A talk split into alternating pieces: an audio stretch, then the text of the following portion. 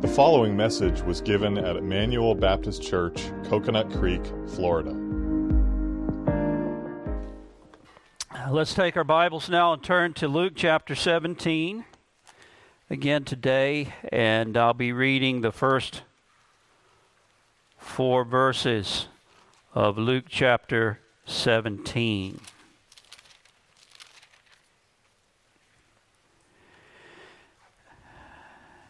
Luke 17, picking up at verse 1.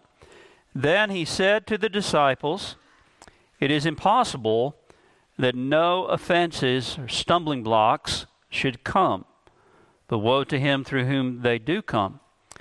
It would be better for him if a millstone were hung around his neck and he were thrown into the sea, than that he should offend or stumble one of these little ones.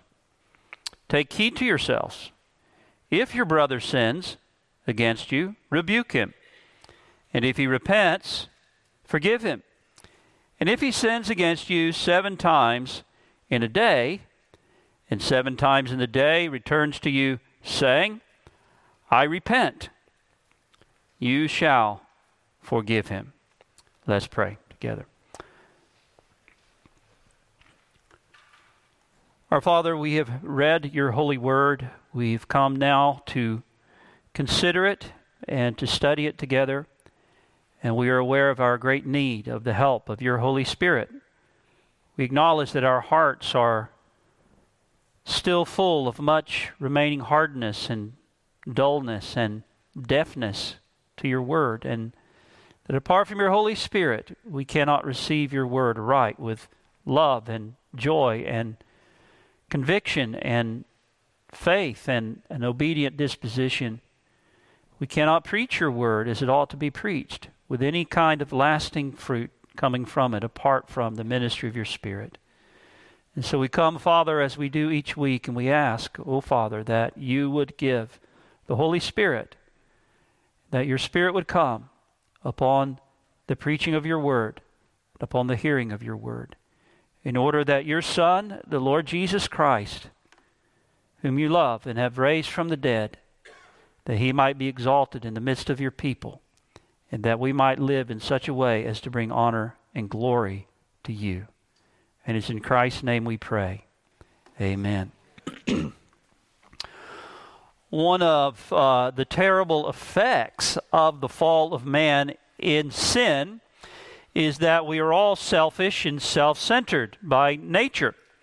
Until Christ does a work of grace in our hearts, we pretty much only care about ourselves and ours for me and, and mine and no more. And there's a kind of self preoccupied individualism that marks man in his sinful state. Who can forget the words of Cain uh, when he was confronted by God in the beginning when he uh, murdered his brother Abel when the Lord asked him, Cain, where is your brother?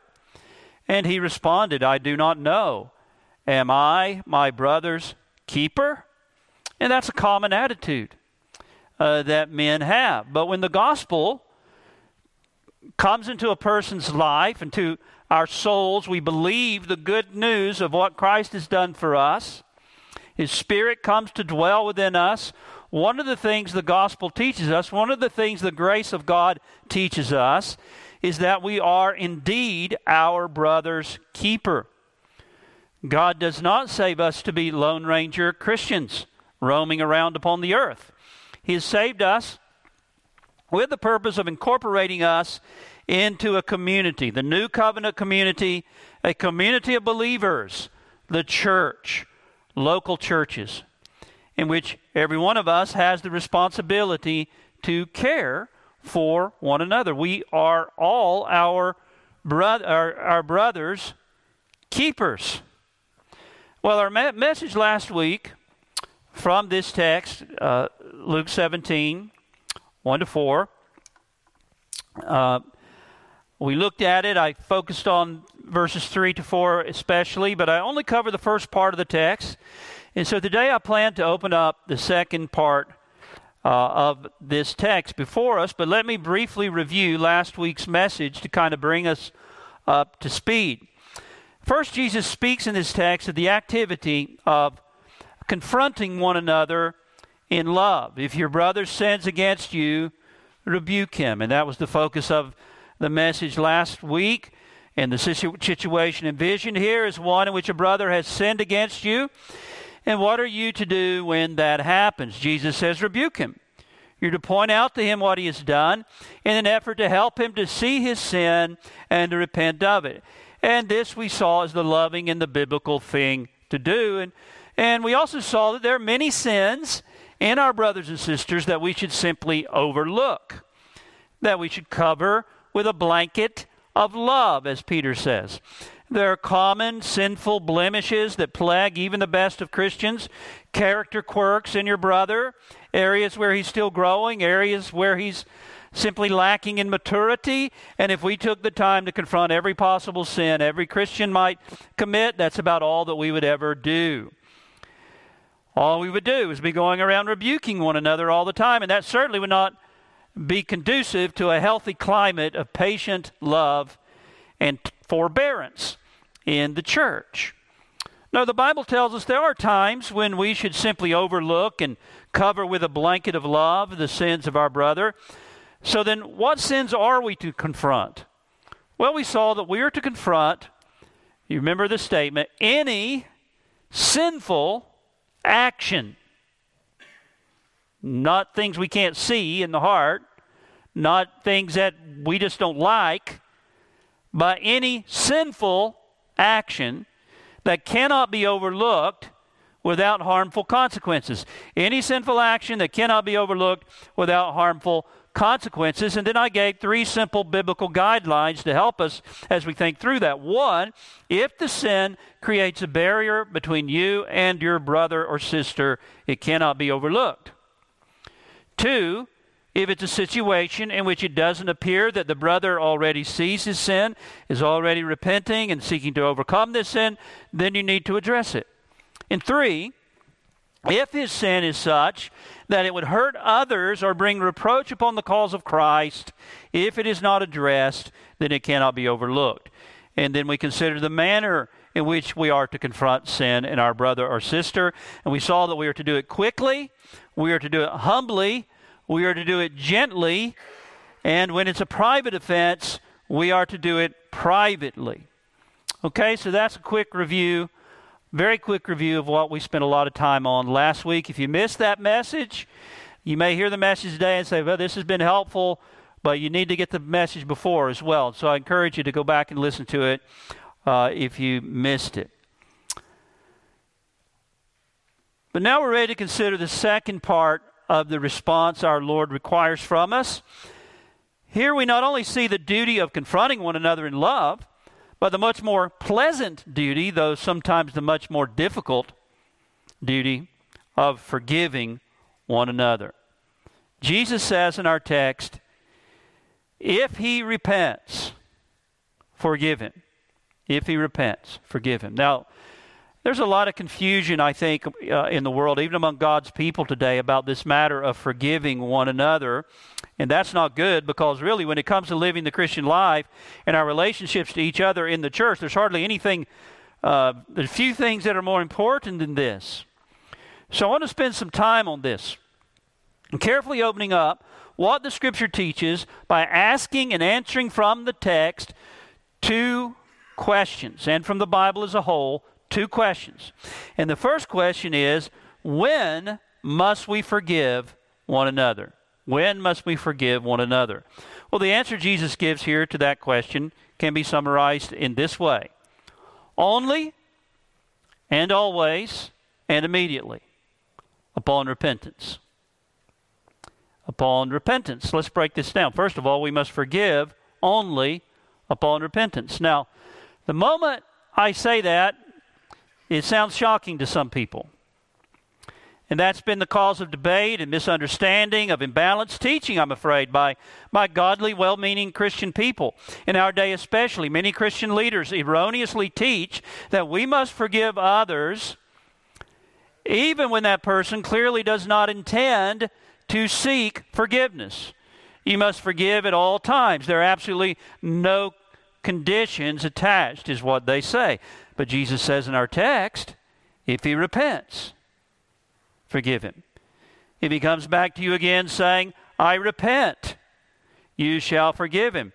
Twice in this passage, the condition of repentance is underscored. Now, the words of our Lord, Lord here, they seem so clear. I may wonder how in the world could so many well meaning Christians give a different answer to that question? When faced with the question, when are we to forgive others, they answer, at all times with absolutely no conditions attached. How can they say that in light of a text like this? Well, to be fair, to be fair, let me mention some of the reasons for some of the confusion on this subject, okay? First of all, oftentimes there's a failure to make a distinction between a disposition that is ready to forgive and the actual act of forgiveness itself. And there's a very important distinction between those two things. As we'll see when we consider what forgiveness actually is, uh, I must at all times relinquish any attitude of malice and desire for personal revenge. And I must at all times have a desire and a readiness to forgive, but that's not the same thing as actually granting forgiveness. I may desire to forgive, I may be willing to forgive. I may be waiting to forgive. I might be praying that God would convict that person and bring him to me so that I might have an opportunity to forgive, but that's not the same thing as actually forgiving him. It's not the same. There is a biblical distinction between those two things. And someone immediately says, What about Christ upon the cross? What about Stephen's prayer for his enemies when he was being stoned to death? Jesus forgave his enemies upon the cross, and Stephen forgave those who stoned him to death. And those people certainly never came to Jesus or to Stephen and said, I repent. Well, brothers and sisters, that's not really true. That's not accurate. Christ did not forgive his enemies upon the cross. You say, ah, come on, Pastor. Everybody knows that Jesus forgave his enemies on the cross. No, Christ did not forgive his murderers on the cross. Go back and read it. What did Jesus say? He said, Father, forgive them, for they know not what to do. He prayed that these men might be forgiven, but there's not a word about him forgiving them. Now, Jesus, uh, did Jesus have a disposition of love and readiness to forgive toward those people? Yes, that's expressed in his prayer to the Father. Would he have been quick quick to forgive them? Of course. But does he actually forgive them? Not until some of them repented. On the day of Pentecost.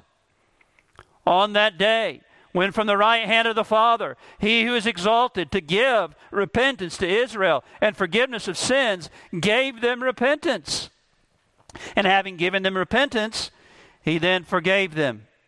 He gave them that forgiveness that can only come upon repentance. He doesn't give them forgiveness upon the cross. He gives them forgiveness, some of these very same people who crucified him on the day of Pentecost under the preaching of the Apostle Peter when they repented.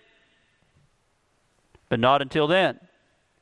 Same is true of Stephen. Stephen did not forgive the men who were stoning to them, him to death, but he expressed a desire that they might be forgiven, and he prayed that the Lord would forgive them. But there's nothing said about Stephen actually forgiving his enemies. They were not actually forgiven.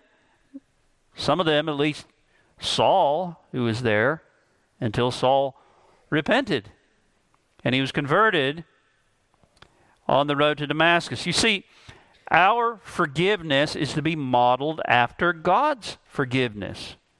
And does God forgive men regardless of whether they repent or not? No, the gospel that we preach is not a message in which we just go around telling people that God has forgiven you. Now, that's what the universalist teaches. God's already forgiven everybody, and we'll, uh, what we're to do is simply go out into the world declaring and announcing to people that God has forgiven them. Is that the biblical gospel? Is that what the apostles preached?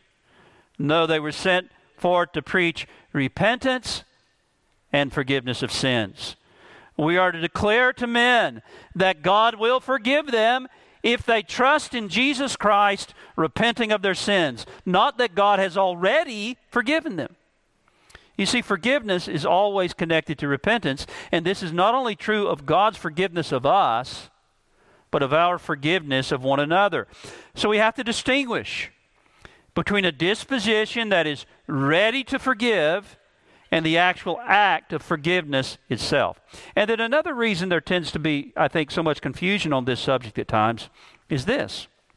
Secondly, there's often a failure to distinguish between having a disposition that is ready to forgive and the duty of using the God ordained means for confronting sin. I, I, I, still remember way this this goes way back. It, it, it seems like a few years ago, but some of you young people, it was a long time ago. I remember when Bill Clinton did whatever it was he did. I won't even mention what it was. And there were Christian leaders saying, well, we should forgive him. Well, yeah, we should forgive him if he repents. In the meantime, uh, before, before he repents, we should confront the sin and call for repentance.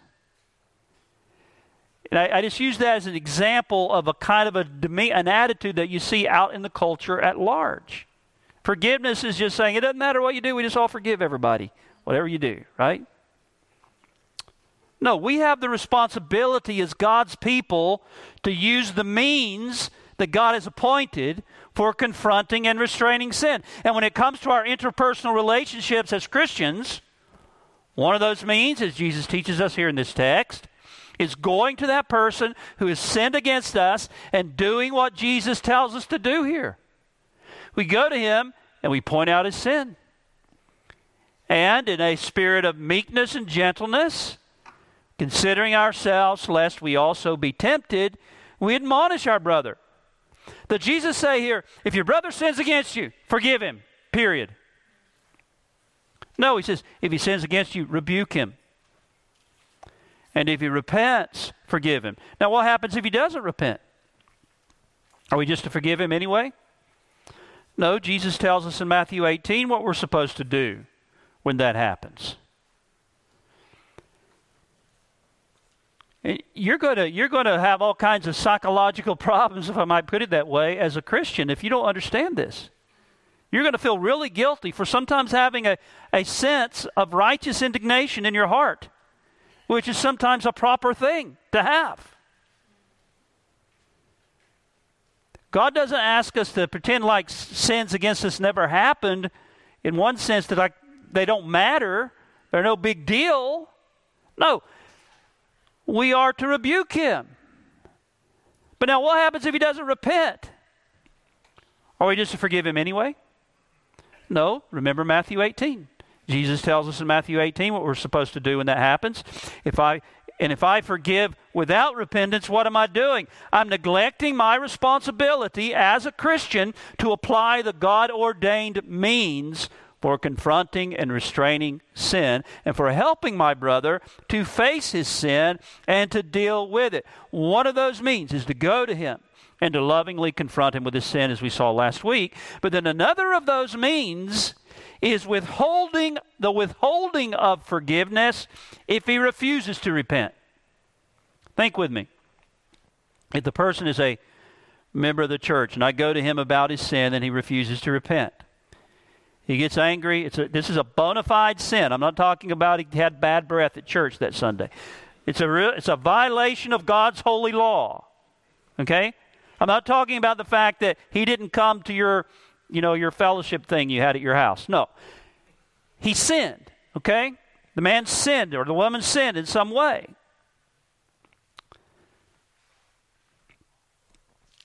And I go to him graciously, humbly, considering myself, lest I also be tempted, removing the, the mote out of my own eye before I try to take the speck out of his eye, and I go to him about his sin, I talk to him about it, he refuses to repent.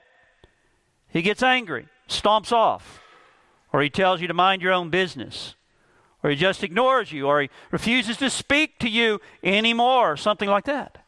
What are you to do? Are you just forgive him? Let it be? No, Jesus tells us very clearly what to do when that happens in Matthew 18, 15 to 17. We're all familiar with that passage. He says, You're not to drop it, you're to take others, you're to get some help. Take one or two other brethren with you who are trustworthy and mature and try again to work things out. But what if the facts are now clear? They're established before these witnesses that he has indeed sinned against you, and yet he still refuses to repent. What are you to do then? Just forgive him and leave it at that? No, Jesus says. And if he refuses to hear them, tell it to the church. You're to tell the proper authorities in the church, and the whole church now is to get involved in seeking to recover this brother from his sin. And if after every effort has been made patiently to do so, he still refuses to repent, he's to be removed from the membership, and the church body as a whole is not to forgive him and receive him back unless and until he repents. Right? That's the procedure that Jesus lays out in Matthew 18. Now, things rarely, rarely have to go that far, but occasionally they do.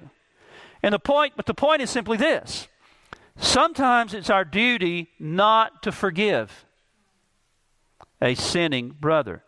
There's a distinction that has to be made between having a disposition that is ready to forgive eager to forgive, which is always to be the case, and the duty of using God ordained means for confronting and restraining sin and for restoring erring brethren. So, in response to the question, when must we forgive others? The first part of the answer, as I trust you see, is we are to forgive only upon repentance. But there's a second part to the answer. Jesus also underscores here. Now, the first part sounds easy enough, perhaps. Yeah, this makes good sense. I like that. I'm to forgive my brother only if he repents. But notice, secondly, Jesus tells us that we must forgive our brother always and immediately upon repentance. It doesn't stop at verse 3. Listen to verse 4. And if he sins against you seven times in a day, and seven times in the day returns to you saying, I repent, you shall forgiven. Now, here Jesus seems to anticipate at least two of the most common excuses people use that we can tend to use to refuse to forgive someone. Oh, yes, we're to forgive our brother. If he repents, I'm to forgive him. But here's the first excuse the problem is, brother so and so has done the same thing before. You can't expect me to just keep forgiving him for something that he keeps doing. Well, Jesus says if he keeps repenting, you're to keep forgiving. Right? And if he sins against you seven times in the day, and seven times in the day returns to you saying, I repent, you shall forgive. Did Jesus really say that? Yes, he did. Now, some of you may remember the, the silly illustration that I borrowed from Jay Adams last week. You remember here, here you are, you're minding your own business, provoking no one to anger surveying the scene, and all of a sudden, literally or figuratively, usually figuratively, brother, sister so and so comes along, stomps all over your toes, disappears over the hill, and there you stand through no fault of your own with 10 toes flattened out like pancakes. And they hurt. Well, he expands on that illustration a bit. You sit down rubbing your sore toes, and up walks that brother who stomped all over them. He shuffles up, looks embarrassed, you know, he's ashamed. And he says, Brother, I'm so sorry for stomping on your toes. Would you please forgive me? I have this real struggle sometimes with losing my temper. And when I do, I, I start stomping around. And sometimes I stomp on someone's toes and they get flattened. Please forgive me, brother. Well, as you continue to rub your sore toes, you look up at him and you say, Sure, brother, I forgive you, but don't ever do that again. But a few hours later, here you are again. Just standing there enjoying the scenery, and bam, the guy comes up and he stomps all over your toes again. And then a little later, here he comes again with his head down, and he says, I guess you know what I did. Oh, yeah, I know what you did. You stomped on my toes again.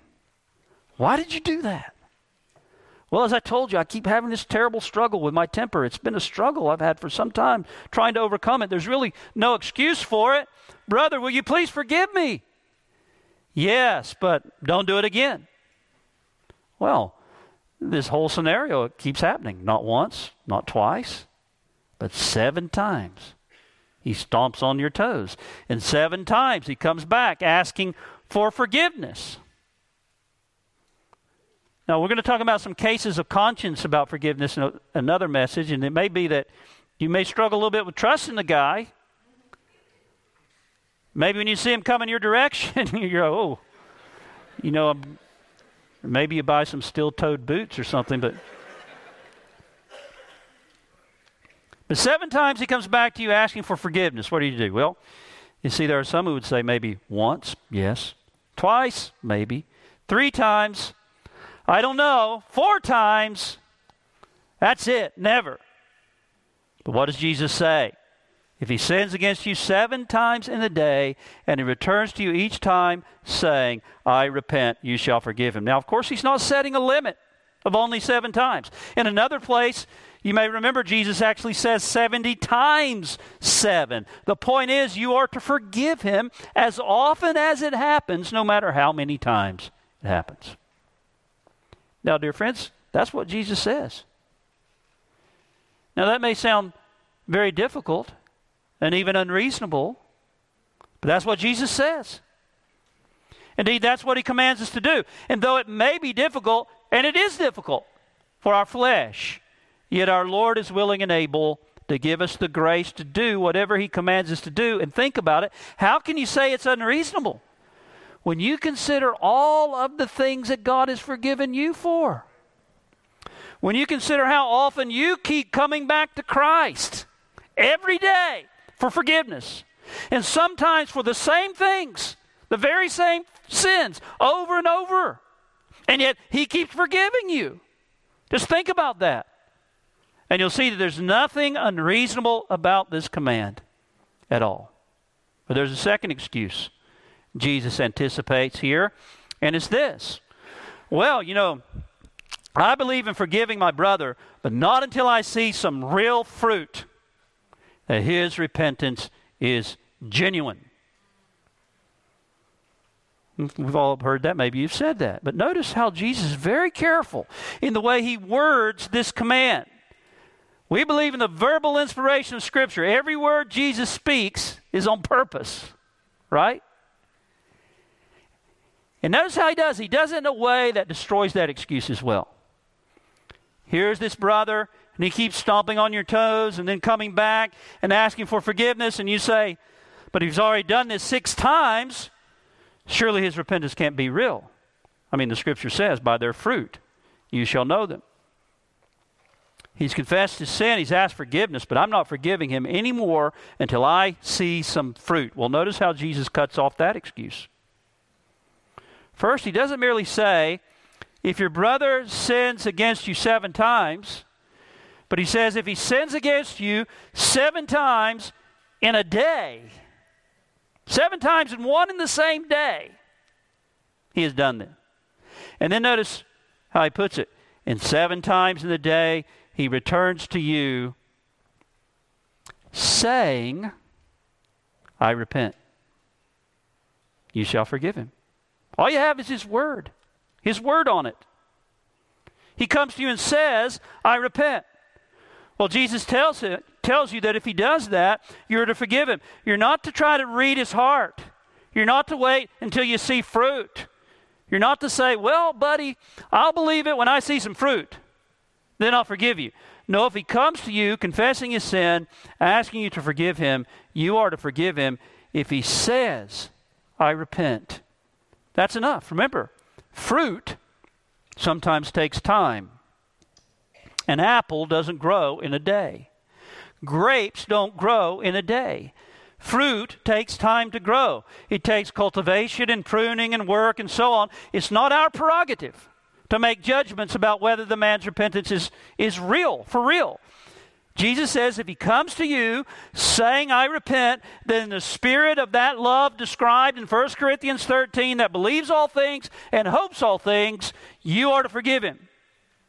Now, I wouldn't say that there's not a place in a larger setting in terms of, uh, of uh, uh, uh, you know, scandalous sin in the church type setting, uh, in a public corporate uh, setting, uh, to require fruit. No, for example, in cases of public church discipline, something that's a public scandal or has become an issue that's now before the whole church, there may be cases like that where the man has been confronted by the church, he's confessed his sin, he's asked for forgiveness, and we forgive him in terms of the personal level, but the sin is of such a gross and scandalous nature that in order, order to clearly manifest to the community the church's abhorrence of it, and to give time for the man to prove his repentance so that we just don't have to excommunicate him the next day for the same scandalous sin, right?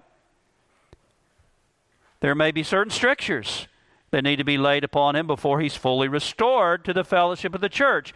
But you see, that's not the kind of thing Jesus is talking about here. He's talking about our interpersonal relationships with one another. And he makes it clear that you're not to withhold your forgiveness from your brother until you've seen fruit. You're to forgive immediately when he asks for it.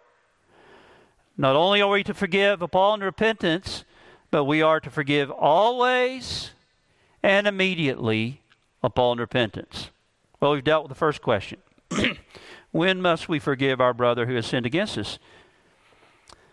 But now, in the time remaining, I want to answer the second question, and it's this What then does it mean to forgive my brother?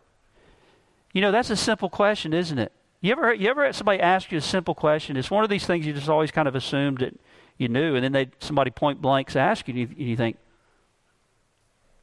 well, I, I don't know. Do you know what it means to forgive someone? So everybody knows what forgiveness is. Well, I'm not so sure about that. In fact, I think many, even of God's people, are confused about this, and surely we're going to have a difficult time forgiving one another, and we're going to come into all kinds of bondage and confusion if we're not clear on what forgiveness actually does and is. And I have two points.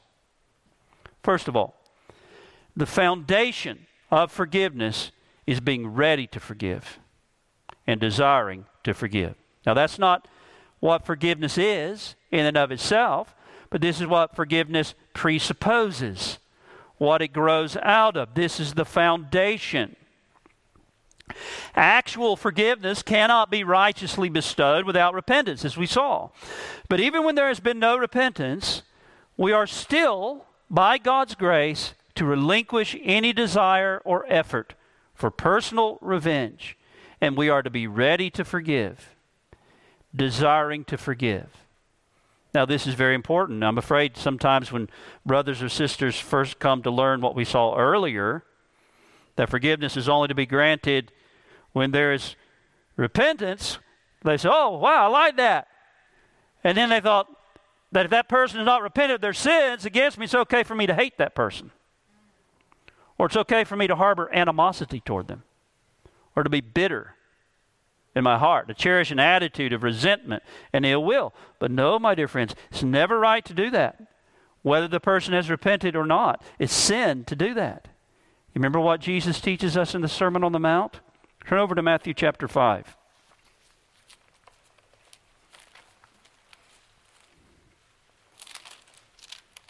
Picking up at verse 38. Now, this is the kind of life that we can only live by the power and grace of the Holy Spirit. This is not natural to, to human nature, what Jesus is teaching us here. Notice what he says in verse 38. You have heard that it was said, an eye for an eye and a tooth for a tooth. Now that was a law that was intended for the law court, law courts in the realm of civil justice. An eye for an eye and a tooth for a tooth. In other words, the punishment is to fit the crime, and that's a good law in that realm, right? But Jesus tells us that this judicial principle is not intended to regulate our interpersonal relationships as the Pharisees were using it. On the contrary, we are never to take personal revenge or to cherish an attitude of malice and vindictiveness. Verse 39 But I tell you not to resist an evil person, but whoever slaps you on your right cheek, turn the other cheek to him also. Look at verse 43. You have heard that it was said, You shall love your neighbor and hate your enemy. But I say to you, love your enemies. Bless those who curse you. Do good to those who hate you, and pray for those who spitefully use you and persecute you, that you may be the sons of your Father in heaven. For he makes his sun rise on the evil and on the good, and sends rain on the just and on the unjust. You see, the guy who has sinned against you and will not repent, this is what you're to do with this guy.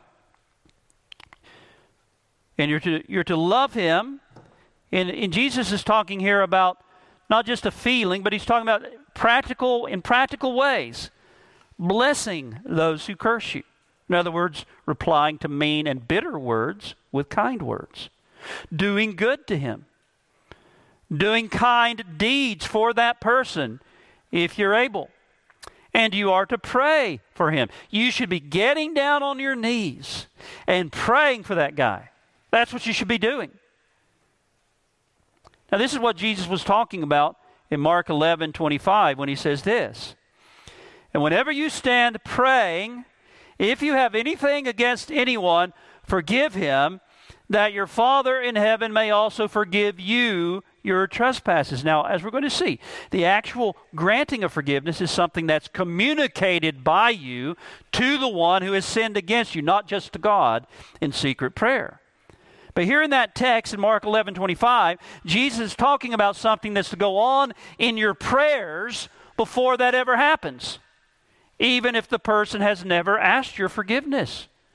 When we go to pray, we're not to hold on to personal malice and ill will in our heart toward anyone. We're to cry to God for grace to overcome that and to kill that in our hearts. And we're to confess that as sin to Him. And when we pray, we are to have a disposition that is ready to forgive and waiting to forgive anyone who has sinned against us. We may not be able yet to righteously bestow forgiveness upon that brother, and we may never be able to. It may never be right to do so. But there is a kind of pre forgiveness we're to have in our heart toward him at all times. Otherwise, Jesus says, if you come to pray, and you're holding on to a spirit of bitterness, God will not hear you. And He will not forgive us. In terms of our relationship to Him as our Father, in the living room context as Christians, in the maintenance of our communion with Him, until we repent of that attitude. So we are to deal with all desire to get back at the person and any attitude of malice and bitterness when we come to pray, confessing these things to the Lord, crying to cries for grace to mortify them, and we should pray for that person, Jesus says. Pray for them that despitefully use you. Pray for him, this person who has sinned against you. Keep praying for that person and his needs and praying that God would show him mercy. Keep praying for him until your heart is broken for him and you begin to feel sorry for him. It's very hard to be full of bitterness and malice towards someone when you make it your practice to carry that person before the throne of grace in prayer. You may feel a sense of righteous indignation at their sin, and that's not wrong. You, we should never be happy about sin, it should always grieve us. But you can hate his sin and be grieved about it and even agree with God that he deserves God's wrath because of it, because in fact he does, just as you do for your sins. But at the same time, you can pray for him and desire his good and hope and long that he repent and be ready and eager to forgive him if he does. You see, this is the way our hearts are to be at all times toward anyone who has sinned against us even if they never come to us and ask for our forgiveness. We are to be ready to forgive, eager, desiring to forgive. This is not the actual act of forgiveness, but this is the foundation of it. But so much for the foundation of our forgiveness of others. Now, consider, secondly, the act of forgiveness itself. What is it? What is forgiveness? What does it do? Well, our forgiveness is to be patterned after God's forgiveness. As Paul writes in Ephesians 4:32, we are to forgive one another even as God in Christ forgave us. Now, when God forgives us, what does he do? Well, he doesn't just sit up in heaven and feel something. He doesn't just sit on his throne and emote. No, forgiveness is not merely some kind of feeling. When God forgives us, what does He do? He makes a promise to us. He tells us that He forgives us in His Word. He goes on record with a promise a promise that our sins and iniquities He will remember no more against us. He tells us that they're blotted out of the record book. And he promises that he will never remember them against us again. Isaiah 43 25, Hebrews 8 12. And my dear brothers and sisters, that, that's what it means to forgive someone. When a brother who has sinned against you comes to you and says, Will you please forgive me? To forgive him means that you verbally respond to that request. And you, listen, you don't respond by saying, Oh, that's okay, don't worry about it. No, if they've sinned, they really have sinned. Now, sometimes I might say that because the person really didn't sin. I said, "Don't worry about it. You, that wasn't you didn't sin against me, right?" But if it's a real sin, you don't just say, "Okay, don't worry about it." No, if they've sinned, they ought to be concerned about it, right? It's right for them to be concerned about it. You don't say, "No big deal. Don't worry about it." You're to tell them that you forgive them. By the way, we're to be teaching this to our children in the home, right? We have to practice this in our relationships to one another as husbands and wives, not just in the church. You're to tell them that you forgive them and to understand that what that means is that you are promising to never remember it against them again. That's what it means to forgive someone.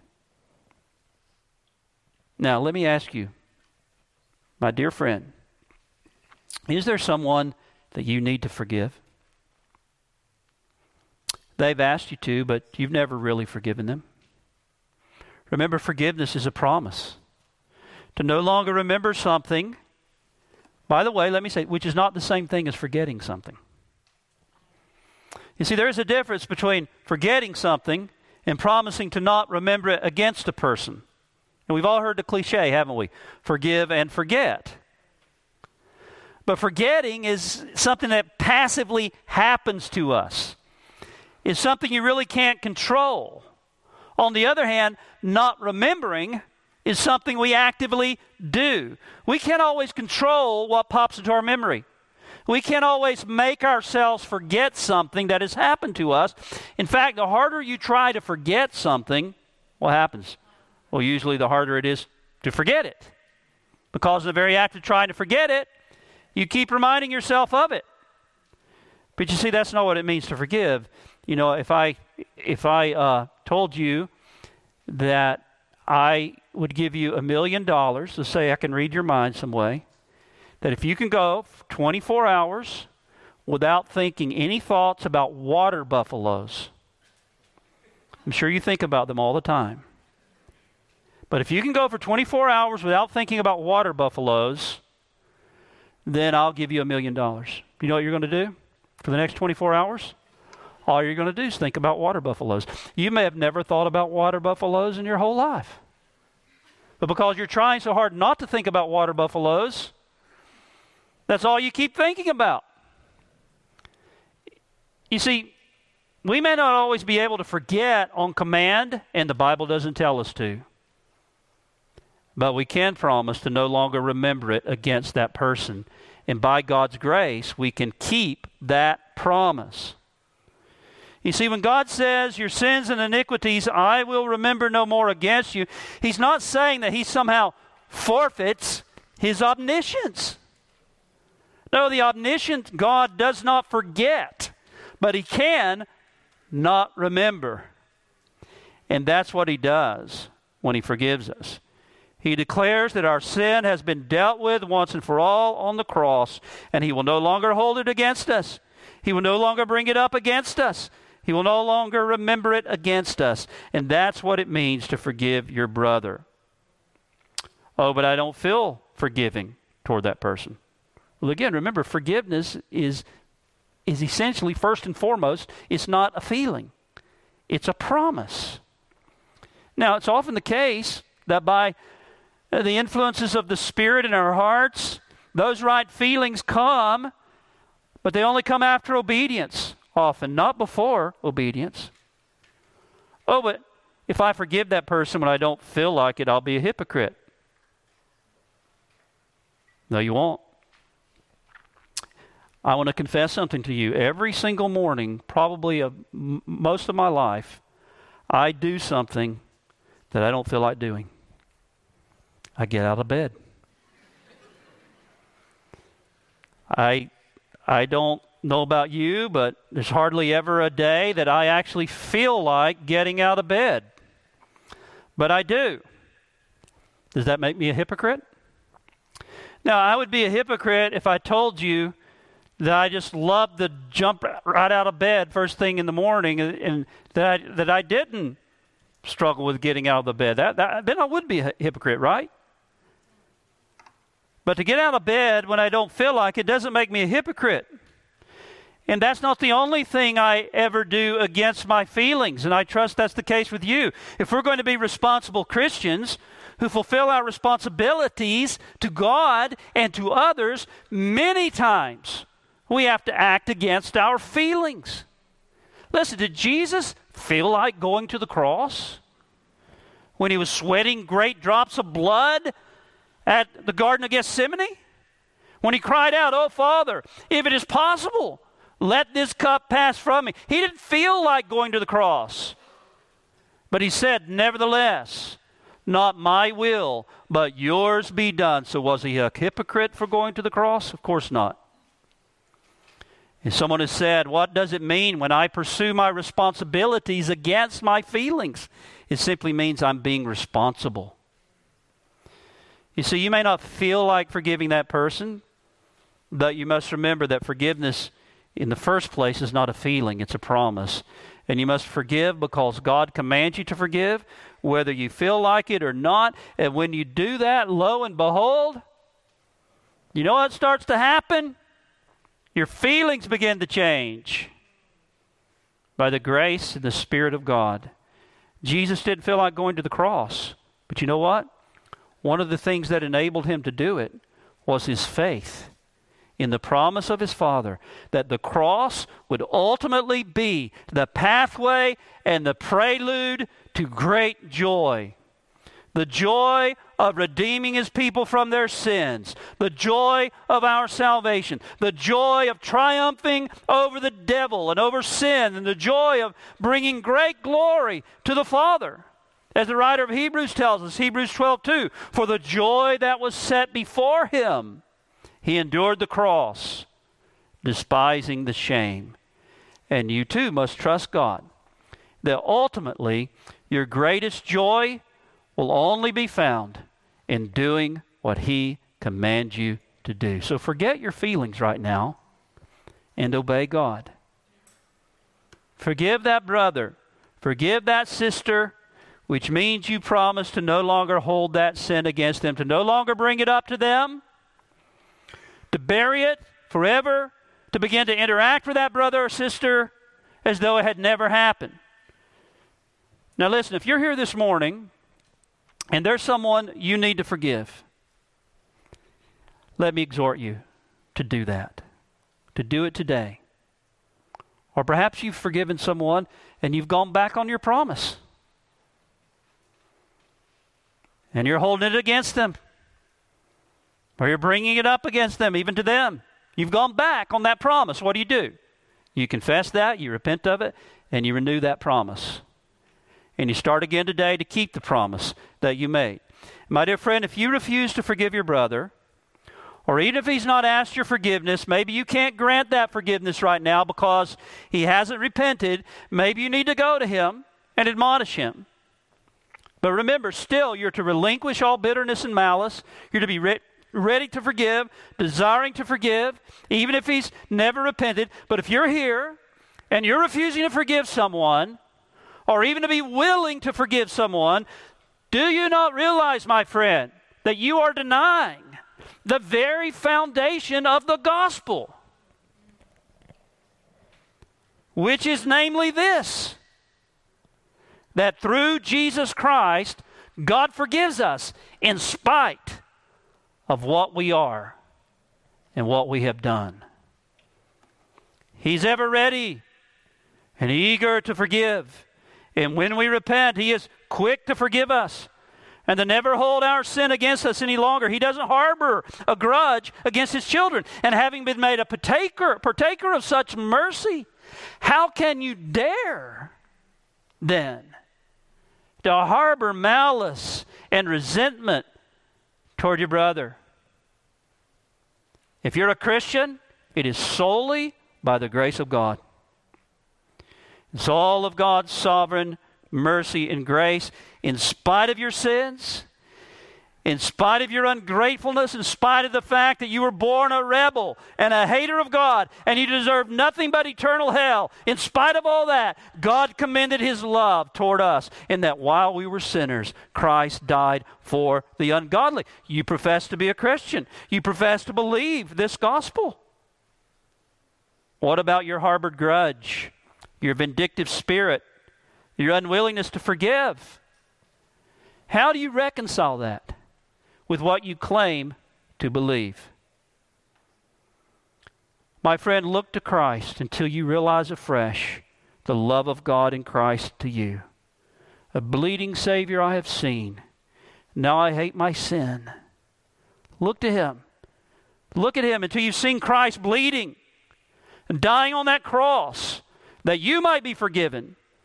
Think about all the ways you've sinned against it. If you're struggling with this in some situation, meditate upon, think back over your life. Think about all the things that Christ, that God has forgiven you for, presently, in the past as well. Think about them. Think about the hell that you deserve and yet Christ has forgiven you all. Dwell on that until it melts your heart and it breaks you down and it makes you feel ashamed of yourself and ashamed of your attitude. And if you're in such a state, that doesn't shake you out of it. Remember also the warnings of Scripture. Remember the warning of Matthew 6 15. But if you do not forgive men their trespasses, neither will your Father forgive your trespasses. And the bottom line is this if you're unwilling to forgive and you go on that way and you don't repent of it, then you're not forgiven yourself. It's that simple. If a man says, I love God, and hates his brother, John says, he is a liar.